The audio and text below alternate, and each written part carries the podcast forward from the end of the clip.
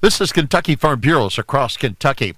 Spring brings field activity to the Commonwealth. KFB First Vice President Eddie Melton says, watch for farm machines. If you get behind us, please be patient for a little bit. We try to find a place to pull over. We can see you're behind us. We have mirrors and, and things that show us, and usually there's radios and trucks that talk to us and tell us when things are out there that we need to move over. But it takes a safe place for us to get over to allow you to pass safely. Melton says, don't mistake left turns for pulling over. To make sure some piece of farm equipment is not making making a left turn as you try to pass us because that usually causes bad accidents and maybe they don't see you coming up beside them and they're making a left turn. We all just have to watch out for each other and, and try to be safe. We're trying to get to the field as quick as we can and get off the road. If everybody works together, I think we can have a safe spring. Slow moving farm machines are easily overtaken by vehicles on roadways.